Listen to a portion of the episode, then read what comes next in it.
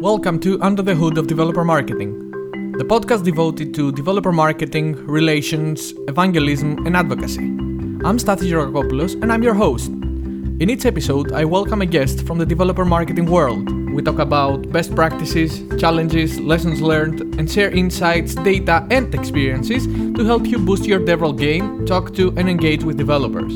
This podcast is brought to you by SlashData, the leading analyst of the developer economy, and DevrelX.com, a hub devoted to providing resources for developer marketing professionals, including developer ecosystem trends, news and job openings, webinars, a book, and a bi weekly digest you can subscribe to. Access them all at DevrelX.com. Let's see what's under the hood of today's guest.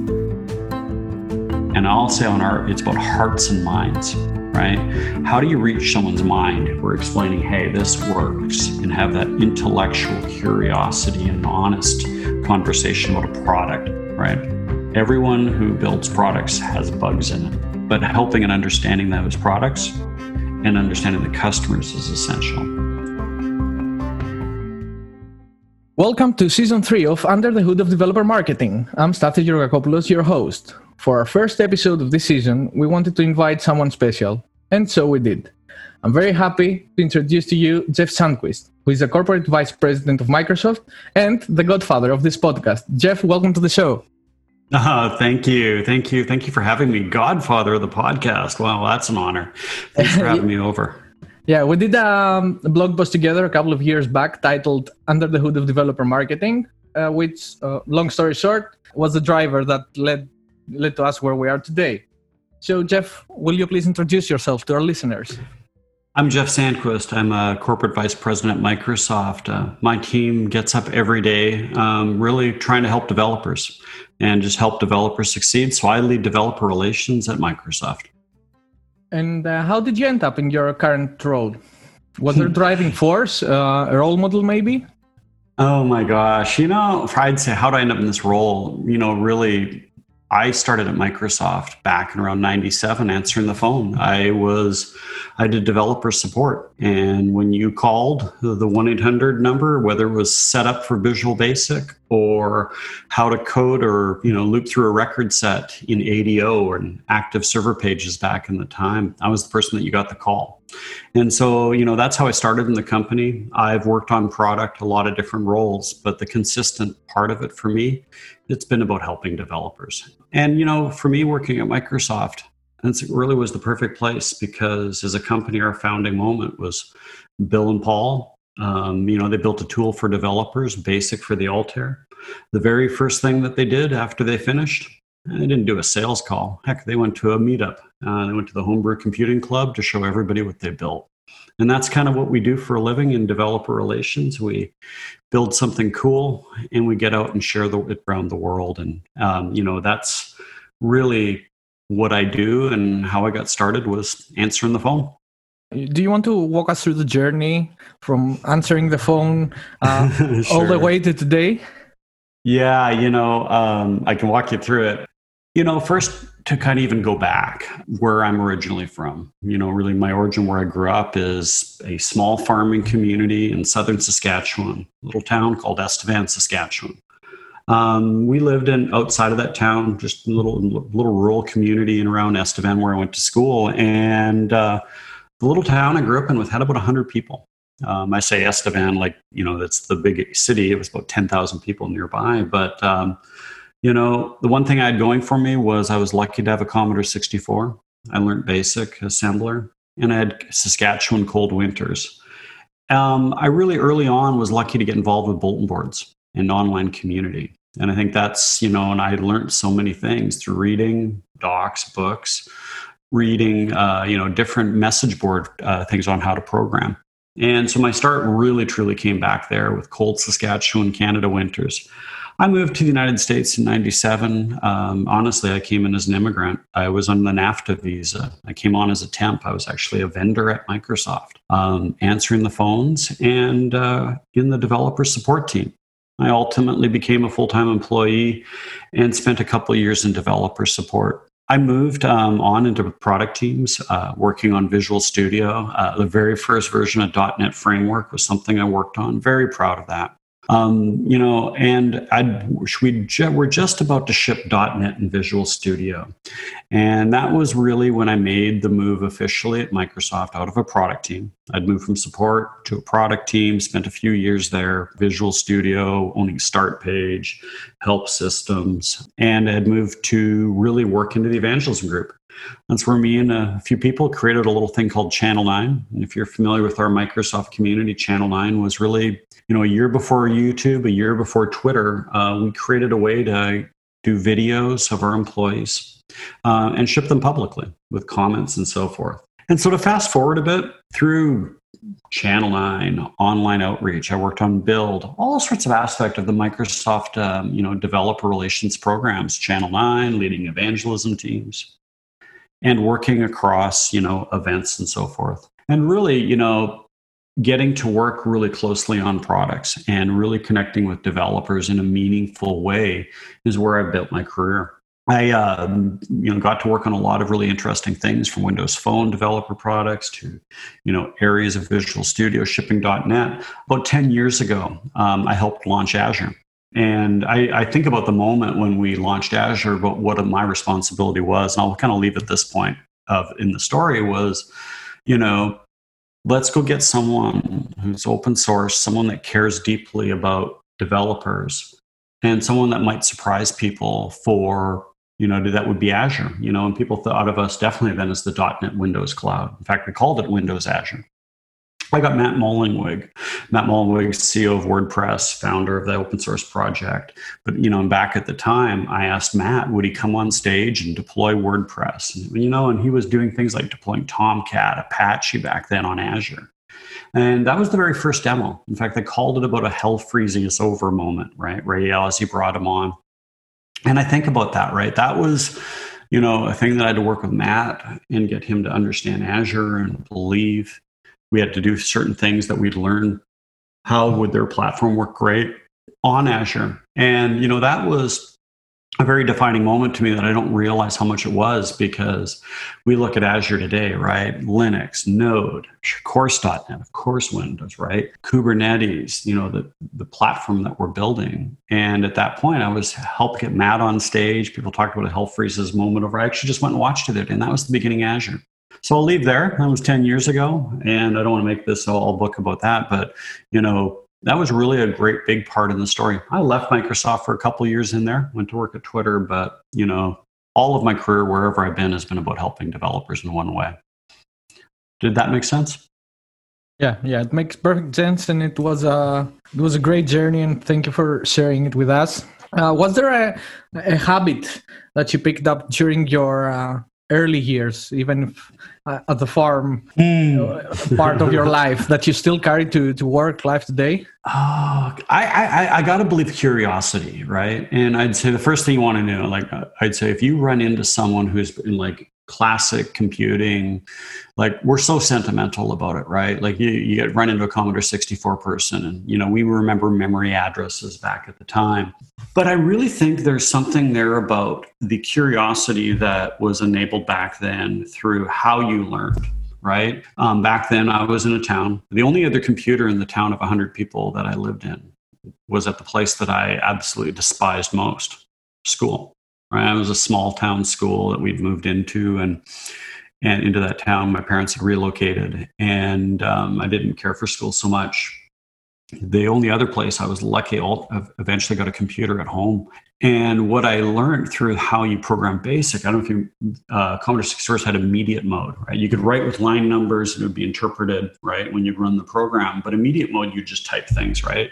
You know, print your name, maybe you'd walk into a store and print, type print something that I shouldn't say here, you know, and just, you know, show that on the screen. But that immediate mode and that instant kind of return and the way that it gave you results and feedback, I think um, helped me be very curious. I think being someone that had moved as a child and moved to a different city and different environment, I think that helped me also to be, you know, good when things change. But all through of that of what I've kept through from those early days is the power of community and the power when you can have community and learning, right?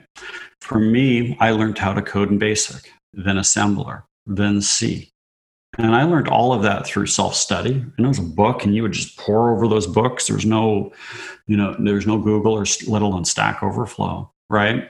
And it was those things, valuing of community to learn. And if I can get part of a community, I know I can go learn new things. And I think that's the big thing that I've been able to go learn. And then just finally, right, like you think about that of what I do for a living, right? Back then, I knew right away the importance of docs and how they matter for getting started you know, learning about community and, you know, how I was able to learn from others that were selfless and sharing with me. I think those are all things that I apply to my job every day and I hope stick with me. And that desire and hunger to learn is what drives it. Yeah, I think curiosity and community are the you know basic the very basis where you uh, especially for developer relations it's it's come up a lot of times on the podcast and i think is the basis and it's actually um, maybe even a driver, something that helped you all the way to, to where you are today. So thank you very much for uh, sharing this with us and sharing your story. Before we jump into developer relations specifics, let's talk data. This for uh, anyone listening to this episode for the first time under the hood of developer marketing let's talk data section with our guest Jeff today, we'll pick a graph from DevrelX.com slash trends. And Jeff, will you please tell us why that graph uh, is important to you, why it stands out? I love these graphs. Like, like, okay, first of all, sort of our team mission, like if you kind of summed up a strategy, this is internal, but if I was to explain to my team, and I think, you know, of like kind of our approach, we, we often say everything starts with great content, right? And we go where developers are, right? We connect with them as a community and we bring them back. We bring them inside to our company through docs and learn. And so, you know, the one chart just showed the importance of documentation and sample code, right? And it's so core to what we do. You know, the marketing pages on your website that I'm sure, you know, your CMO, your CEO, um, and internal you care deeply about. And those are very important. I'm not saying you don't have them. Those matter to one audience, but for developers, it's two in the morning. Innovation strikes or you hit a bug. Hope it's something you've thought of that's really cool that you want to build, right? Or a bug is, you start to type error codes, right? If you're looking at a bug, you're not going to the marketing pages to do that, right? When you're going to go build something, you've probably thought about how you've wanted to implement it. It's like, okay, I want to do an IoT stack, or hey, I'm going to do this in serverless. I'm going to type Lambda because I'm an AWS person, or like we have to show up in those organic results. I mean, and I think you've even heard me say this before in some of the talks. It's like, you know, let's not you have to use advertising to be able to get developers because in those paid results the power of earned content and when a developer is searching for something to either fix their problem or you know or how they're going to go build something and if we can get them to a documentation and it's five minutes to wow like wait what is this thing? Is this really going to work? Oh wait here's a sample. Okay does the sample actually compile right? Or did they have to go down some trail for 20 minutes to go through that? But like that's your starting, that's your happy path. That's how you are starting to connect with your developers. And so that is core and it's measurable. And then, you know, the thing that is interesting too is like it talked about the biggest reasons developers are contributing to open source and is to prove their coding skills. You know, you just we as a company, right, for a long time have that commitment to open source, right? You know, in fact, in some areas, some of the largest projects on GitHub of open source were ones that, you know, we created long before we bought GitHub and built around that.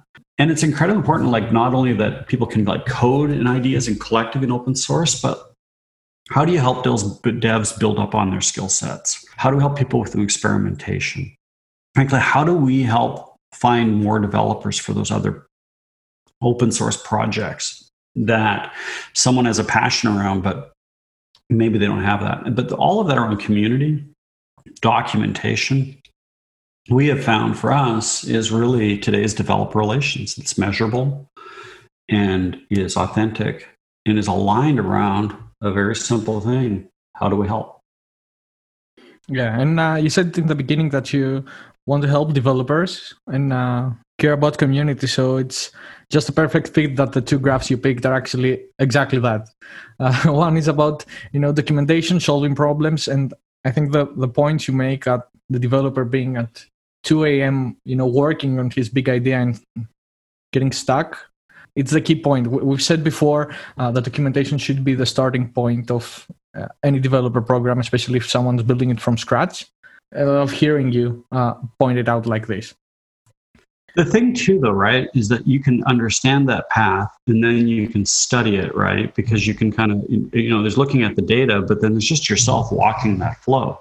Okay i get to one of my docs pages. How what's the path that i go and take somebody on here? Like how do they go through this? So if they get to my docs how easy it is if there's a sign in to create an account? Is that does that sign in require a credit card um, hey, do we give them a, how much access do we give free? Hey, if I'm going to go build this a certain way, are there six choices, right? Maybe like you'll start thinking with smart defaults. Okay, wait, this is a little tricky to go do. How do I make it that the developer can quickly compile and up and running with a basic sample and they can evolve from there? Our job is to get out of the way, right? So that people can build very cool things. And you, start learning and seeing things like ambiguity stalls all adoption right? You want to see the fastest way to like stop a developer? Have them go around read a doc oh wait this thing solves my problem. I download some code either from a github repo. Oh wow you know i'm about ready to compile and then we put six choices in them. Do you want to do this here? Do you want to do that? Like give them one easy path, get them successful, and then they'll evolve from there. And so I just love that you use about docs. And, you know, I'd say over the last five years, we've kind of had a renaissance of documentation at Microsoft. You know, docs.microsoft.com, uh, Microsoft Learn, all of those things. You know, it's like 72 million people a month actively use our technical docs sites, right? docs.microsoft.com. We had over 4 million people that have registered for Microsoft Learn, right? Um, and investing in that content, right? Does it matter? Yeah, 225 learning paths, thousands of modules, right? That, that we can do. We got to go help people and go connect with them where they are. And I think, especially with the current times, free, accurate, relevant, and understandable technical content can be some of the most important work that happens in our industry right now, period. Yeah, uh, you said it at period. Uh, I literally have nothing else, you know, to, to add the, uh, on top of that. So, uh, thank you very much. Everything you just said was literally uh, on point. Uh, you asked me before, how can we make this podcast episode, you know, resonate with people, give them something they really. I think this last sequence is exactly what I wanted to hear from you. So thank you for that. No, you're welcome.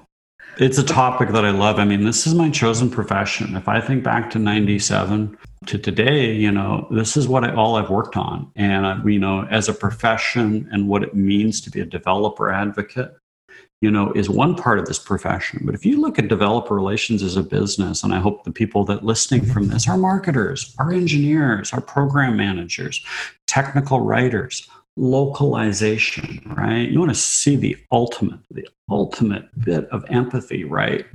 Making sure that your documentation is in the languages, not just all the programming languages, but the languages that your developers consume. And so we have 23 different languages that we localize. For some of our products, we actually go up to about 65 locales, right? Those roles are developer relations roles. They're engineering roles too. Um, and they're essential to companies for growth and actually creating new customers and keeping the ones that matter most. Mm-hmm, mm-hmm, exactly. I think you might have already said it, but uh, what do you feel is the most important trait uh, or characteristic a developer professional should possess? Oh boy, that is a difficult question to think about. What is the most? I'll get I'll cheat and give a few.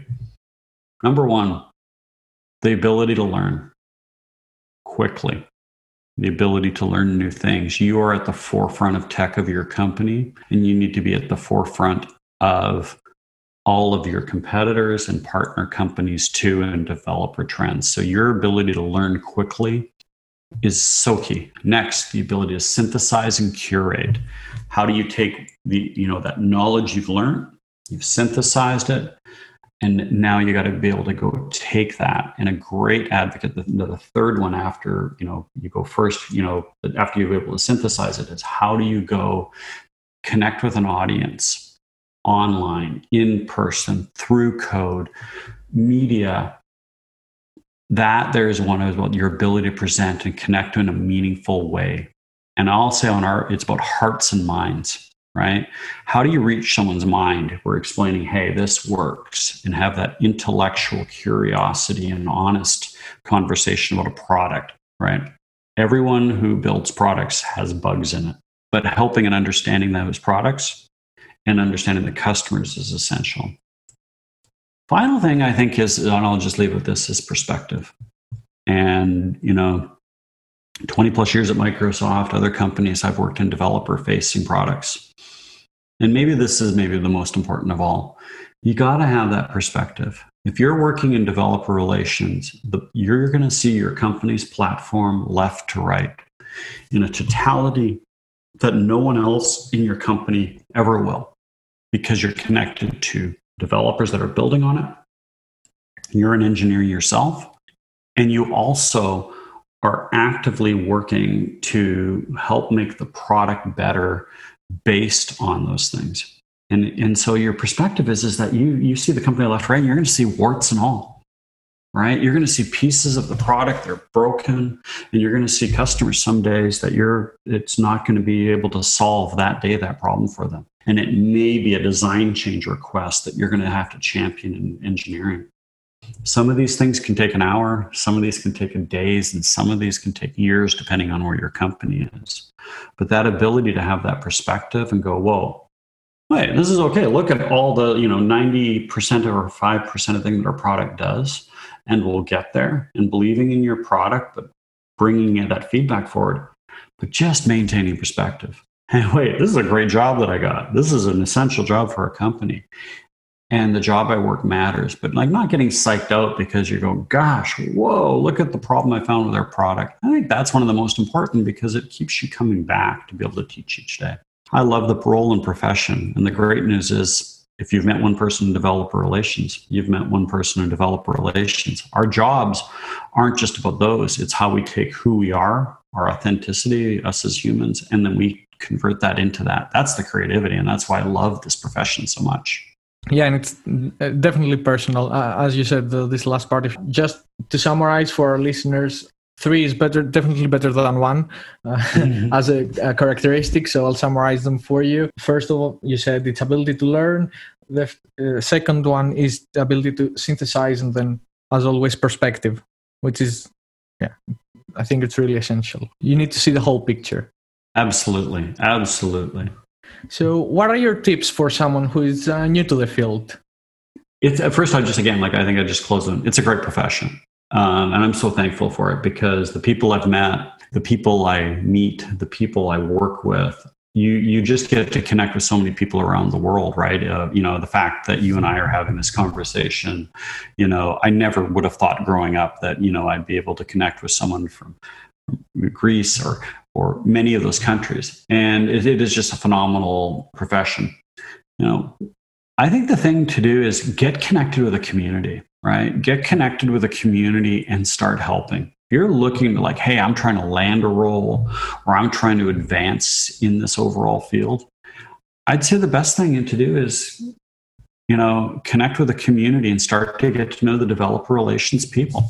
When I started in support, this is what I did. I knew back then we'd called it evangelism, but I knew like I was in support and I probably wanted up in this in the evangelism team. And I made some decisions career wise that I I learned in support, then I did product work, and then I jumped over to developer relations. But leading up to that, you know what I did? I went back then, I went to the conferences. You know, there's always DevRel people. I started hanging around with them because they're hanging around the community people. Um, you know, I'd start doing that. Now it's virtual. It actually makes it a little bit easier. You can connect, do different online meetups, and get to know people. Help your own community. When I'm hiring, that's what we're usually looking for. Hey, who's a great Node person? Who's a great Kubernetes person? What are they doing out there in the community? Right? I'm not, you know, sometimes I'm not looking at follower counts and things like that. I'm looking people that love to connect with the community and love to do so with creativity and code and passion. And so the best thing you can do is get out there, care deeply for your craft and learn. And you know, in those cases, there you'll you you end up landing a role because you're going to be part of a community. You're going to hear about those opportunities. Um, all I'd say is get started and welcome to the welcome to the field and the profession. Yeah, connecting with the community, I think it's it's very key. Otherwise, how how can you help those people if you don't connect with them and try to understand them? Also, I can tell, you know, even from the first minutes of us talking, uh, that you're very passionate about being in this career path and being part of developer relations. And this really shows how much you love this. But what has been your biggest challenge I mean, I, I think I, you know, if you look at the world of developers, you're never, you know, every day the challenges are going to be different, right? How do you connect with an audience? How do you compete for different people's time? Um, I'll, I'll bring it. This seems to be a little bit about the profession of developer relations, and I'll say I've hired quite a few people, you know, into the overall profession at Microsoft over the decades. Did so at Twitter too, and I hired there I think sometimes we in developer relations, I'm going to talk, pick on advocacy. And when I was a technical evangelist, I think sometimes we in this community profession, we sometimes like overthink things. Um, and we're constantly looking for like this role clarity, role definition. I see this at industry conferences. Is a developer advocate an engineer? Or is you know wait they don't think i'm an engineer. And and we spend a lot of time i think getting caught up on is this person a truly a developer? It's even worse when other people will pick up on developer advocates and so forth and go well well they're not an engineer like me that's often why i say you've met one developer advocate congratulations you've met one developer advocate and the variety and diversity of there are of developers, whether it's data science, no code developers, pro code developers, enterprise, mobile, gaming, Node, Kubernetes, security, the level of diversity that we have. Um, you just hear so often people getting bogged down on that, on the titles and so forth for advocacy. And I just, one thing lately I've said is for people that do advocacy work and that so variety, we should really snap to a title as a profession, you know, developer advocate, and really invest in that profession. And so my my challenges have never been ever once Microsoft getting it to believe that developers matter. That's in our DNA. I think the thing that I've been working to really do is making sure that people proudly in the overall kind of corpus of developer relations are proud of the profession that they're in, that they know as a developer writer or a developer advocate or somebody who does community work for you know programs and events you're in developer relations and you're in a great career and in, in, in our company that's an engineering discipline that is telemetry and experiment driven and so forth and i'd say my biggest challenge is making sure that we in our community are taking care of each other and really advancing the profession. And I'll leave with, you know, you, you may have heard this, people like wanting to nicely classify and organize things. That's what we as humans do. We want to put order to chaos in every way. And developer advocacy, by its nature of online outreach, while much more measurable, is messy. And we got to be okay with that.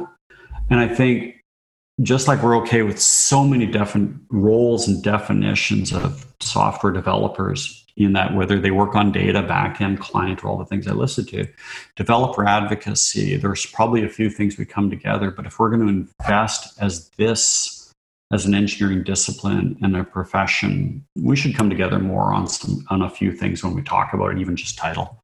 And so it just helps me to kind of go land the profession and people understand it. Did that make any sense? It was kind of long winded, so sorry about that. But I yeah, no, don't worry about it. It makes perfect sense. And uh, do you see I, that though? Like you know, so often we're like, oh my gosh, is this person an engineer? Or is this a title? And I'm just like, folks, just focus on helping somebody. All this time when we're trying to hammer this out, like let's go help somebody. Um, it's so important.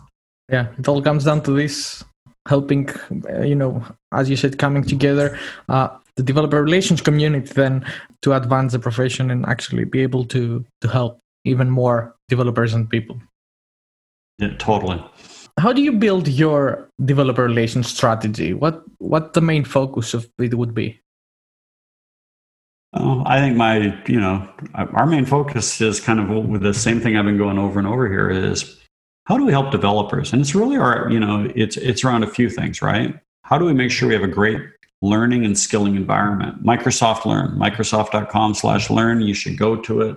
My team builds it and it's part of the overall digital skill, this massive digital skilling initiative that Brad Smith announced recently. You want to learn our cloud? Great. We will make it free. We want to make sure you don't need a credit card. We will make it fun and entertaining.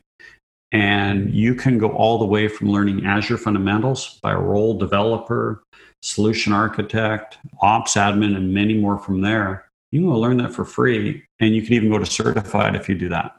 That's a part of our strategy is that you know creating opportunity for those developers.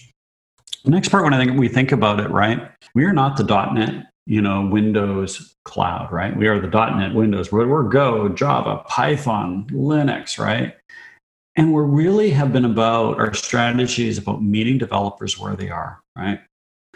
We go to those node meetups. Right now it's virtual, right? We go out to where developers are spending their time and then we want to connect with them.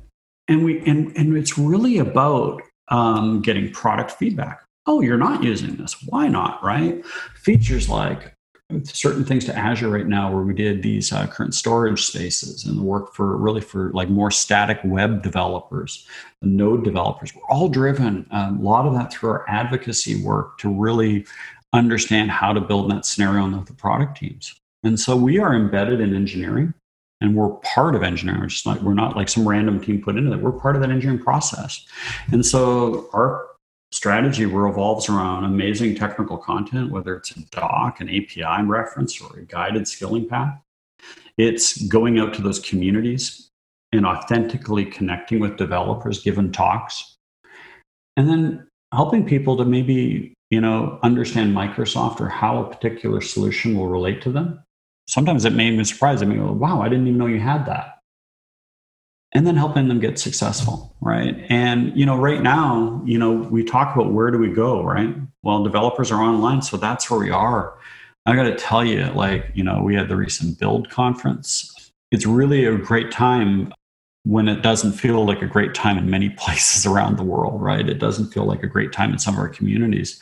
But the one place that sometimes feels good is that when we get out and are able to connect with our communities because we support and we get um, help from one another. Super, super uh, important right now that we're making that human connection somehow, at least virtually, when we're all at home right now. This brings me actually to my next question because uh, everyone's at home right now. You know, uh, no one has been through that whole situation uh, before. But how have you been approaching the online events like Build and Inspire? Yeah, we um, we yeah, it, has been interesting. Um, you know, I'd say first, what's been interesting, first of all, my team, right? We build docs.microsoft.com. We do all the technical writing and content and APIs. We build skilling and learning. So we build these digital platforms, right? That, you know, if you look at the numbers of people that come to these, I was talking about earlier, you know, 72 million monthly active users across these, you know, our doc sites is one example. Well, since we've had that online motion, right, or that online kind of approach, our advocacy had had been done that way. You know, my history working on everything from Channel 9 to Build, PDC, and our different developer events. In some ways, we had been doing a number of different things already to do kind of online work. What was interesting is I think we probably could have, you know, we've simulcast build events and so forth before.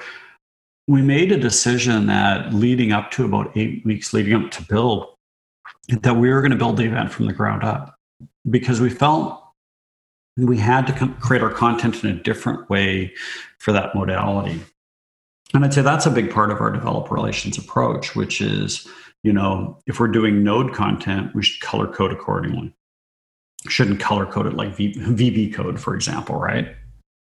And so tailoring by those audiences has always been important with an online reach. So when so what changed it was we immediately got into planning build and we reset the event. And we said, look, the exit door is like 300 pixels away from a person that's running a video session. You know, we've always done breakout sessions, sometimes 10 or more breakout sessions running simultaneously for the online audience, right? And so with Build, it was a complete redo of the event And that was kind of the start, which and it really was this incredible moment for the community. You know, we were at over 200,000 registrations at the event, um, and they just kept on coming in at the tens of thousands of throughout. Um, we had over 115,000 registrants, but like we had over like 200,000 people would tune into a key segment for the event. This is an event, folks, that's like maybe had 5,000 people at it previously, right? It was an event that used to be 80% um, US. This year, 65% of the attendees. It was 80% US, 20% before. This year, 65% of the attendees from around the world. And so we changed the format. Our advocates, if you watch the show, were delivering breakout sessions along with the product engineering teams. We did interstitials and we completely changed up that format. I think I slept for four hours that week. Um, some of the stuff, the way we had to do stuff, there were, we just didn't have people in roles because the, the way we did events was different doing an online event. So I remember I didn't go to sleep for a couple nights. I was doing overnight shifts on different things we are doing, but we followed the sun, went 48 hours straight. And what didn't change is that our ability to help. What didn't change was our ability to go online, but what changed is the mix up of it. We're, we're 100% online. Build was a major moment because as Build finished, we launched Learn TV. So if you go to Microsoft.com slash learn slash TV, we built a little TV channel. And you know, you may tune in, uh, want have something specific you want to tune into for audio and video. Um, Learn TV is a way that we curate. So our developer advocates curate content. It's live, it's on demand, and we launched that as the credits rolled for Build. We launched Learn TV. And so what changed was we got through build, event finished up, and we didn't go offline. And ever since, we've been running Learn TV. Uh, we continued on after that and did Inspire, more virtual delivery. We're actually seeing really good response from our customers on those because we're you know not trying to recreate everything that's bad about event you know long long long keynotes maybe are sometimes not great um, but small segments um, have an adjustment. So we've adjusted there. We invest deeply in our digital skilling platform. Something you know another change that we did you saw brad you may have saw brad smith did a recent kind of big skilling announcement. We're going to skill 20 and certify 25 million people to help them get jobs. That's built around microsoft learn and i think now we're we're just trying to adjust and like everybody figure out what's the best way to do this? What's the best way to go do meetings? What's the way to combat the fatigue that you might have?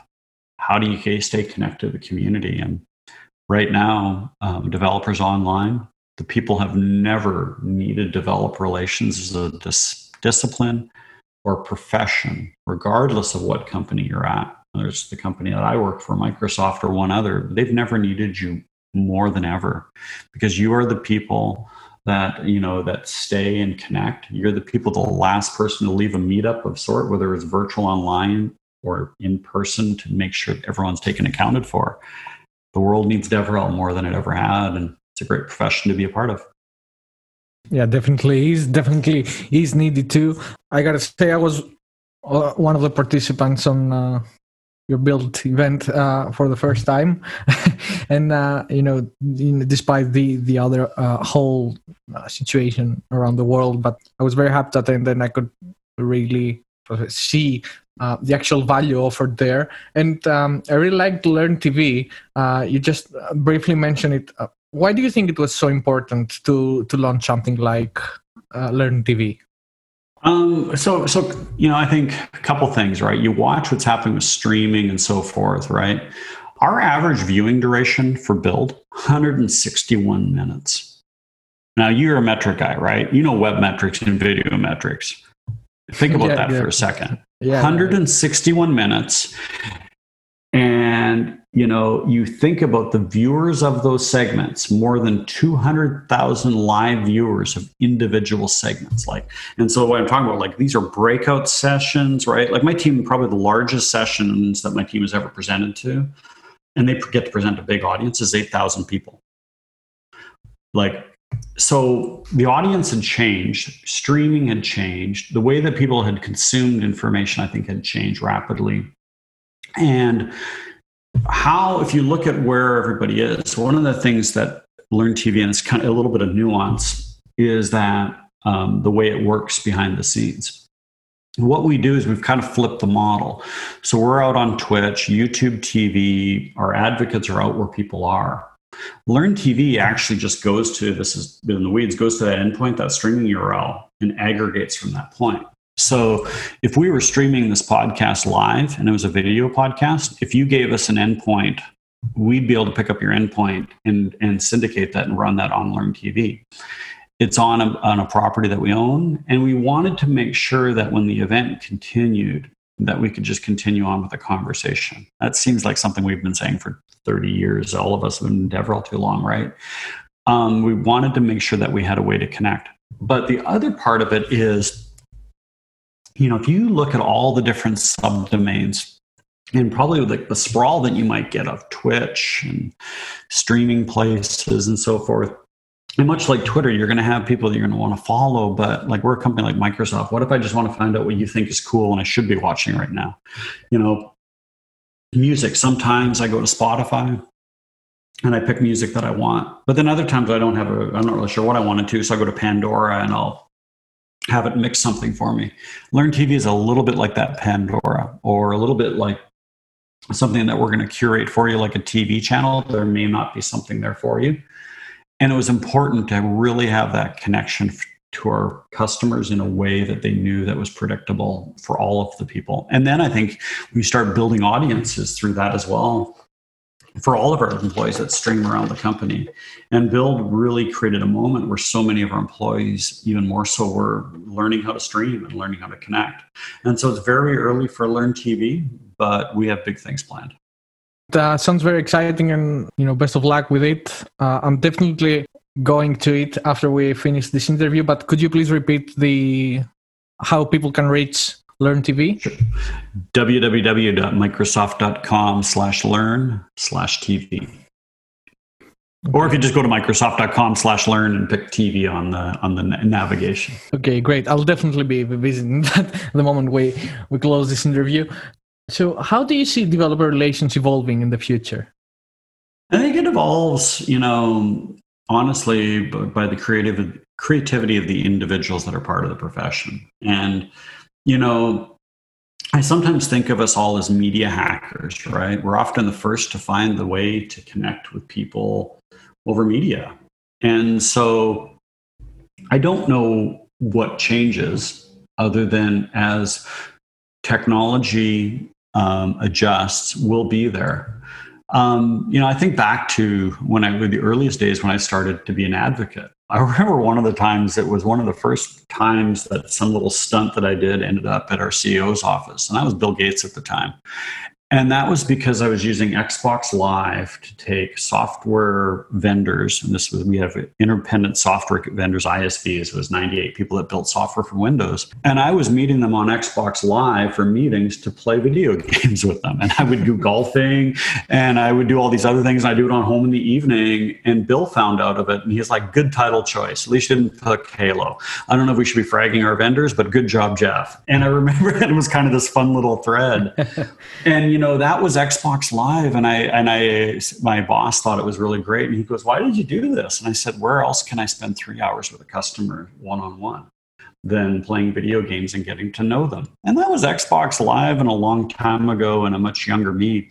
And so whether it's Twitch, Twitter, you know, our own Microsoft Learn properties or our events, what's going to change is someone's going to come up with a really cool idea how to connect with someone and teach them and they're going to do so in a way that's clever. And um, and others will build upon that and learn. And that's why i love this profession is the fact that i get to mix with media and i get to work with code and i get to have samples and video. And the internet is our palette my friend. And so whether it's this podcast or some code on github we get to hack away at that. And we get to go out and connect with a community where there's no distance between our community as a customer. And so the future is more open source, more media, and more authenticity and, and, and enabling it so that more people can be part of this. And that's the future, but it's up to the people that are listening here to come up with that. Yeah, exactly. I, I kept nodding as you were saying that totally agree there. It's it's all about the people. It's about, about the community at the end and uh, how far they do they really want to go. Definitely, um, definitely. Over, I'll say the whole years of your experience, um, because right now with a pandemic and everything it's just a, a small portion of it uh, and we've t- really touched upon that. But uh, what do you feel are the best ways to connect with developers? Hmm, peer-to-peer over a beer. Um, and what i mean by that is like not literally over a beer but i mean you know it's really about asking questions right your your ability is either to help or learn in your mode that you're in peer to peer over beer to me is I'm not selling to you. I'm hanging out with you. I'm a peer. I don't think I'm better than you. I don't think I'm, you know, we're peers. And we're going to have a conversation in that spirit of helping. And if we're peers, you know, you know, we're going to have this conversation that I hope you listen to, and it's going to be two way because we're going to be peers. Over a beer is we're not going to be so polished and mechanical with this. We're going to be relaxed and we're going to be open and we do and so i always feel that it's you know i've always said it's peer to peer over a beer that is our narrative and our tone that we must conduct ourselves with community it's service driven right? And it's not just service as a platform. You hear about servant driven leadership right? Advocacy and reaching out to developers is that way. And then i think it's understanding right? When how are you going about approaching and, and really winning their heart. That's different than sometimes winning their mind. Their heart may be around, hey, look how clever this is. Look how elegant this code is. Look at this. Wait, this is the same cause and interest to me. I'm interested in NASA. I'm interested in science, building around scenarios that people like. It's really all about being relatable and, and, and connecting back to the community. I think you can get more uh, authentic that peer to peer, beer to beer, a lot easier to connect with someone where you're uh, uh, relaxed, or you know, if you're playing games on Xbox Live with them.